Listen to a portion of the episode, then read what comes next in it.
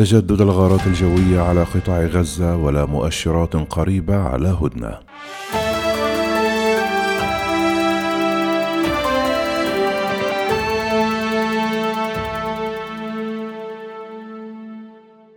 تجددت ليلة الثلاثاء الأربعاء الغارات الإسرائيلية العنيفة على وسط قطاع غزة فيما أطلقت الفصائل الفلسطينية صواريخ باتجاه تل أبيب دون أن تظهر اليوم الأربعاء إشارات مؤكدة على أي وقف وشيك لإطلاق النار.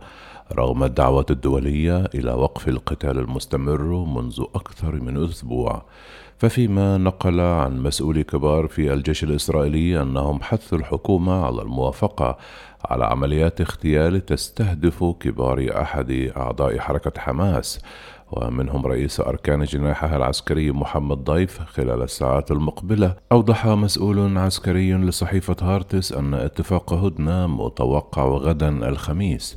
إلا أن حركة حماس أوضحت في بيان مساء أمس أنها لم توافق على الهدنة وقال عضو المكتب السياسي للحركة عزة الرشق ليس صحيحا أن حماس وافقت على وقف إطلاق النيران يوم الخميس.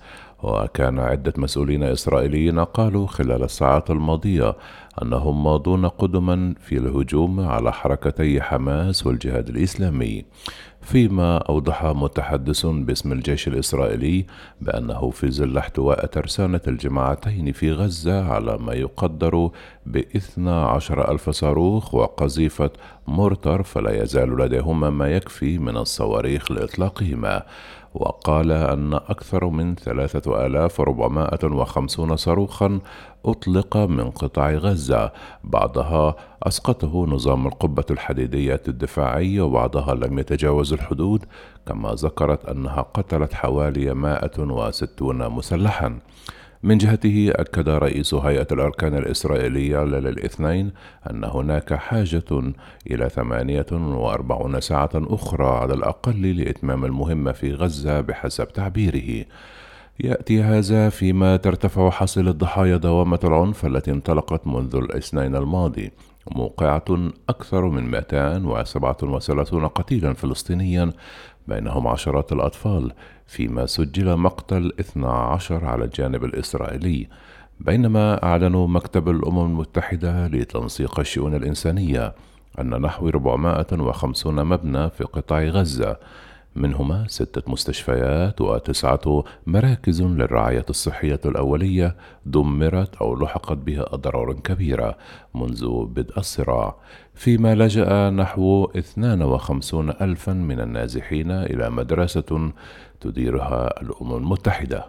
يذكر أن هذه الجولة من التصعيد غير المسبوق منذ سنوات بين الطرفين بدأت قبل تسعة أيام بإطلاق حماس صواريخ ردا على قضية حي الشيخ جراح في القدس الشرقية بحسب ما أفادت مصادر سابقة.